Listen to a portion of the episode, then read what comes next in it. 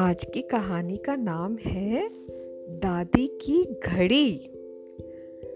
ये कहानी है एक छोटे से लड़के की जिसका नाम था दीपू। घर भर में सबसे छोटा होने की वजह से दीपू बहुत मुसीबत में था। यूँ तो सारे दोस्त उसके कहते थे कि, अरे, तुम्हें तो सब प्यार करते हैं, सब तुम्हें लाड करते हैं। लेकिन ऐसा नहीं था। दिन भर तो उसे सबकी डांट ही सुननी पड़ती थी, सबके काम करने पड़ते थे और उसके बदले में मम्मी या दादी अगर थोड़ा सा प्यार कर भी लेती थी तो कौन सी बड़ी बात थी? दीदी और भैया तो उसे सारा दिन नौकर की तरह भगाते रहते थे। ये कर दे, वो कर दे, पानी ले आ। और बहुत हुआ तो कभी एक टॉफ़ी दे दी या एक कलरफुल चौक पकड़ा दी, बस। ऐसे मौके पर वो सोचता था, काश वो भी इनकी तरह बड़ा होता तो घर में उसका भी रौब होता। भैया या दीदी बड़े क्या हो गए? अपने आप को पता नहीं क्या समझते हैं। हाँ ऐसा थोड़ी है। और वो भी तो देखो इतना बड़ा है, और वो भी अपनी क्लास का मॉनिटर है। वो भी इतने सारे काम करता है। इसका मतलब ये थोड़ी है कि वो छोटा है। और उसको ये भी बुरा लगता था कि पापा मम्मी भी कुछ नहीं कहते दीदी और भैया से। और जो पढ़ाई वाली दोनों टेबल थी, वो उन्होंने पकड़ ली थी। वो तो उस पर बैठ कर पढ़ते थे। अलमारियों में भी उनका सामान रहता था। बेचारे दीपू का सामान एक कोने में रखा रहता था। जब दीदी और भैया पढ़ाई करते तो कोई ज़ोर से बात नहीं कर सकता। सब कहते, चुप चुप चुप। और जब दीपू के पढ़ने का टाइम आता तो आराम से गाने भी बज रहे हैं। भैया के दोस्त भी आ रहे हैं। सब शोर भी मचा रहे हैं। बेचारा दीपू सब बर्दाश्त कर लेता था। लेकिन सबसे ज़्यादा दुख उसे, पता है किस चीज़ का होता था? एक घड़ी को लेकर उसे दुख होता था। घड़ी, जो अलार्म क्लॉक होती है ना, वो अलार्म क्लॉक। तो घर में एक ही अलार्म क्लॉक थी, एक ही टाइम पीस थी, और वो बारी बारी से दीदी और भैया के किनारे सिराने रखी रहती थी। दीपू का बड़ा मन करता था। एक बार हमारे सराने भी अलार्म घड़ी रखी जाए। उसकी सुंदर सुरीली आवाज़ से मेरा दिन शुरू हो। कितना मज़ा आए। लेकिन उस बेचारे की किस्मत तो मम्मी की डांट खाकर ही उठने में थी।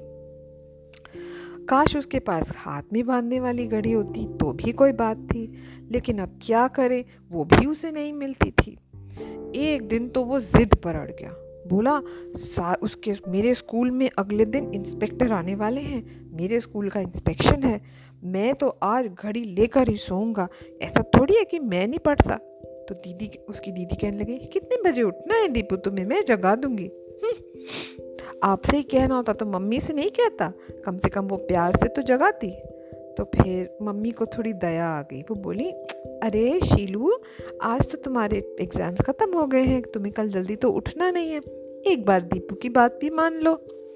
अरे वाह, मम्मी ने कहा तो सब लोगों ने बात मान ली और रात को घड़ी वाला स्टूल दीपू के सराहने रखा गया।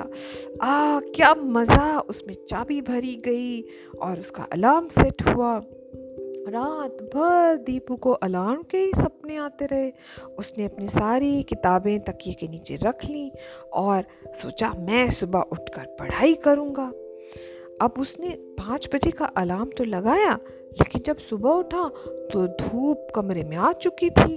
देखा उठ के झट से तो स्टूल भी नहीं था और घड़ी भी नहीं थी।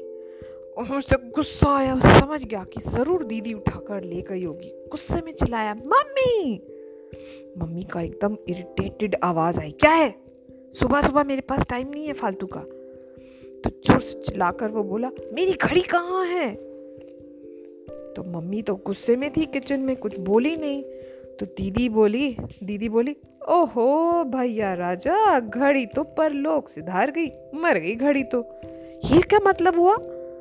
दीदी बोली, होना क्या था? रात को तुमने ऐसी लात मारी कि घड़ी तो ऐसे उड़ते हुए गई, धड़ाम और टूट गई। लेकिन दीपू बोला, लेकिन वो तो मेरे सराहने रखी थी किक कैसे लगी? ओहो, दीपू, तुम्हें पता नहीं है, रात को तुम सीधे तो सोते नहीं हो, कभी इधर सर कर लेते हो, कभी उधर सर कर लेते हो, कभी इधर सर कर लेते हो। उफ, और इतनी ज़ोर से आवाज़ आई गिरने की, सारा घर जाग गया, तुम ही नहीं जागे, दीदी ने उसे फिर चढ़ाया। उफ, पापा भी गुस्से में मम्मी के ऊपर चिल्ला रहे थे, बोले, तुम भी हद करती हो।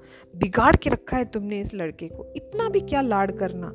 इतनी सी जिद के लिए पूरी घड़ी का सत्यानाश कर दिया। अब मुझे उसे बनवा कर लाना पड़ेगा। सब जगह से डांट पड़ रही थी। दीपू बहुत उदास हो गया, एकदम रुआसा हो गया। चुपचाप आकर आँगन में पड़ी हुई खाट पर बैठ गया। उदास होकर तभी उधर से दादी आई। पूजा करके आ रही थी। बोली, अरे तुझे क्या हुआ? तू ऐसे क्यों बैठा है? बोला, दादी, मैं क्या बताऊँ? सोते में ना मुझसे घड़ी टूट गई और सब मुझे डांट रहे हैं। ओहो, तू भी तो बुद्धू है। क्या ज़रा सी घड़ी के पीछे, लोगों के पीछे भागता रहता है? बोला, अरे, मुझे भी तो सुबह उठकर पढ़ना होता है, सिर्फ़ दीदी और भैया को थोड़ी पढ़ना होता है। ओहो, दादी बोली अच्छा ये बताओ, जब घड़ियाँ नहीं होती थी तो क्या लोग जागते नहीं थे? मुझे देखो, मैं रोज़ सुबह चार बजे ना उठ जाती हूँ, नहाती हूँ, पूजा करती हूँ और लक्ष्मी नारायण जी की आरती में भी पहुँच जाती हूँ। तो क्या मैं घड़ी लेकर सोती हूँ? दादी की बात सुनकर दीपू ज़रा सोच में पड़ गया। बोला हाँ दादी, आप इतनी सुबह कैसे जाग जाती हैं? अरे, एक सीक्रेट है, दादी ने कहा। मैं बताऊँगी तो किसी से कहेगा तो नहीं? तो दीपू ने कहा, नहीं कहूँगा दादी। दादी उसे अपने बिस्तर के पास ले गई और बोली, ये देख, ये जो मेरा तकिया है ना, इसको रात को सोते समय मैं कह देती हूँ। भाई, तकिए राम, सुबह चार बजे जगा देना, बस तो जगा देता है। जब दीपू ने ये तरकीब सुनी तो तो उसकी आँखें फैल गईं। सोचने लगा, ये तो बड़े मज़े की चीज़ है। दिन भर इंतज़ार करता रहा कि कब रात हो और कब वो तकिए का चमत्कार देखे। रात को चुपचाप सबकी नज़र बचाकर उसने अपने उस तकिए से अपनी बात कही और सो गया और सोचा, अब तो ये तकिया मुझे जगा देगा।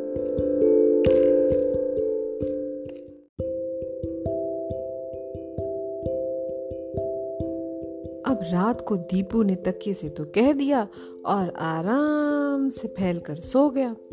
पर जब सुबह उठा तो फिर वही मुसीबत। आठ बज गए थे और दूसरे दिन भी यही हुआ, तीसरे दिन भी यही हुआ। मम्मी की डांट पड़ी और फिर उठना पड़ा। उसने समझ लिया कि लगता है दादी की भूत प्रेत और परियों की कहानियों की तरह ये तरकीब तकिए वाली भी निरी गप है। दादी ने गप मार दी। अब हुआ ये कि एक सैटरडे को उसे फिर से घड़ी की ज़रूरत पड़ी, पर इस बार उसने जिद नहीं की और बहुत प्यार से जाकर दीदी से कहा, दीदी, सुबह प्लीज़ मुझे पाँच बजे जगा दोगी। दीदी बोली, कल? संडे को? नो वे मैं तो आराम से उठने वाली हूँ। भैया बोले, और तुम्हें कहाँ तीर मारने जाना है दीपू? इतनी जल्दी उठकर क्या करोगे तुम? मम्मी बोली, अरे क्यों उस बेचारे को छेड़ रहे हो? उसका कल स्कूल से ट्रिप जा रहा है। सारे बच्चे घूमने जाएँगे और कितना मज़ा करेंगे। अब देखो, मुझे तो रात को काम ख़त्म करते करते देर हो जाती है। तुम दोनों उठा दो ना इसे सुबह। तो दीदी बोली, ओफ, ओ, दीपू, तुम दादी से कहो ना जाकर। पाँच क्या हो तुम्हें चार बजे जगा देंगी। पता नहीं यार, ये लोग, बड़े लोग इतनी जल्दी उठ कैसे जाते हैं? कहती हुई दीदी तो सो गई। अब दादी तो घर पे थी नहीं।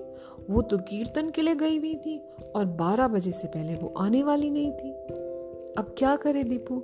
उठना तो था ट्रिप कैसे मिस कर देता? तो बेचारा सोचा, बोलो, एक बार और ट्राई करते हैं तकिए महाराज से। जाकर उसने तकिए से कहा, तकिए भाई, मेहरबानी करके प्लीज़ कल तो जगा दीजिएगा। ठीक पाँच बजे ना, सात बजे तक अगर मैं नहीं पहुँचा तो बस निकल जाएगी मेरी। सो गया। तो जब सुबह नींद खुली तो तो चमत्कार हो गया। जब उसकी आँख खोली तो उसने देखा चारों तरफ़ अंधेरा था। वो तो पहले सोचा कि रात ही है और डर के मारे फिर से सोने जा रहा था, लेकिन तभी उसको दादी के कमरे में से भजन की आवाज़ आई, रघुपति राघव राजा राम। अरे, इसका मतलब दादी तो जाग गई है। दौड़ कर दादी के कमरे में गया। दादी तो अभी रजाई में बैठी हुई ऐसे ऐसे करके भजन गा रही थी। ज़ोर से चिल्लाया, दादी, देखो मैं तुमसे भी पहले जाग गया। भाई इतनी जल्दी कैसे उठ गया दीपू? अरे, आज पिकनिक पर जो जाना है, पता है हम लोग घूमने जाएँगे और मम्मी को देखो, अभी तक सो रही है। खाना कब बनेगा? सात बजे तो पहुँचना है। आलू पूरी कौन पैक करेगा? तो दादी बोली, अरे, अभी तो बहुत टाइम है, अभी तो सिर्फ़ पाँच ही बजे हैं। पाँच दीपू खुशी से चिल्लाया, तब तो तकिए भाई ने ठीक समय पर जगा दिया। तो दादी बोली, मैं कहती थी ना, ये बात ज़रूर सच्ची है। कहा दादी? दीपू ने कहा, इतने दिनों में तो इतनी बार मैंने कहा, कभी भी तके ने मुझे नहीं जगाया। आज लेकिन जगा दिया। तो दादी ने उसे प्यार से अपने पास बुलाया और बिठाया और कहा, दीपू बेटा, तुम तो बुद्धू हो। तकिया कभी बोलता है क्या? असली अलार्म तो हमारे दिल में होता है। जब हमें ज़रूरी उठना होता है तो वो हमें अपने आप जगा देता है। घड़ी की आवाज़ तो तुम एक बार को बंद भी कर सकते हो, लेकिन जो दिल में से आवाज़ आती है ना, उसको तो तुम बिल्कुल बंद नहीं कर सकते।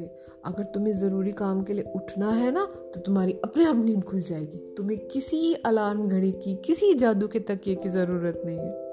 जब दीपू ने ये बात सुनी तो वो सोच में पड़ गया और वो बहुत खुश हो गया।